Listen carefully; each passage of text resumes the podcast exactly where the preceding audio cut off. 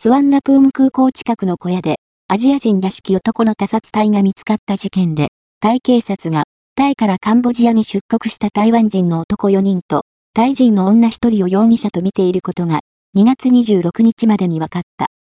殺害されていたのは、台湾で、強盗と銃不法所持の罪に問われ、タイに逃げてきていた台湾人の男 A44 と判明。今回の殺人事件は、台湾人ギャングの仲間内の抗争で発生した可能性が高いと警察は見ている。